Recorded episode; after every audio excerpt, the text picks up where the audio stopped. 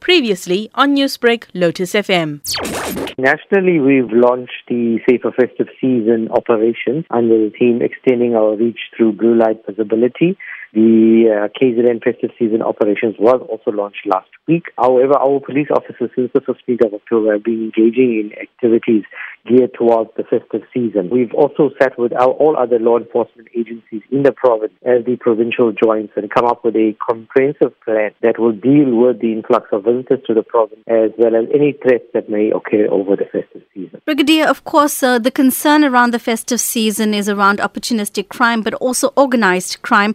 Talk to me about uh, the plans in place with regards to crime intelligence on the ground. Look, we have multitude of operations in place that are targeting various crimes. Um, crime intelligence plays a pivotal role in our operations as they're able to gather intelligence regarding criminality, and this information is given to us, and that information is then operationalized through the various security forces that are on the ground. Police visibility, perhaps around hotspot areas in and around the province. What can we expect in terms of that? As the provincial joints, our festive season operational plan covers the entire province and includes all role plays from the provincial joints, like your Metro Police, Road Traffic Inspectorate, SANDF, and so forth.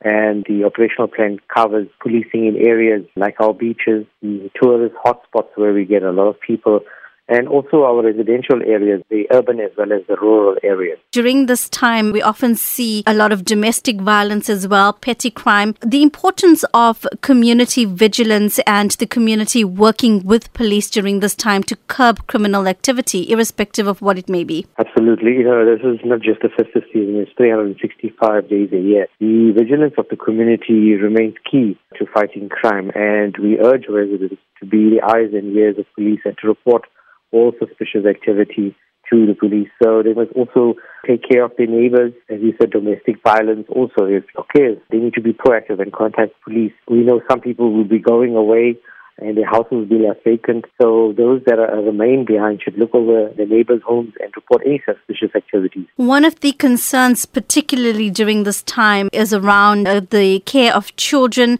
Schools are closed, it's holiday season, and we see a lot of children abandoned during this time as well. As police, what is your appeal to parents? We are uh, appealing to parents to take care of the children over the festive season, ensure that there's an adult that's looking after them. Generally, we find every year when schools are we find the children on the street, in malls, uh, having to fend for themselves, obviously exposing them to criminality.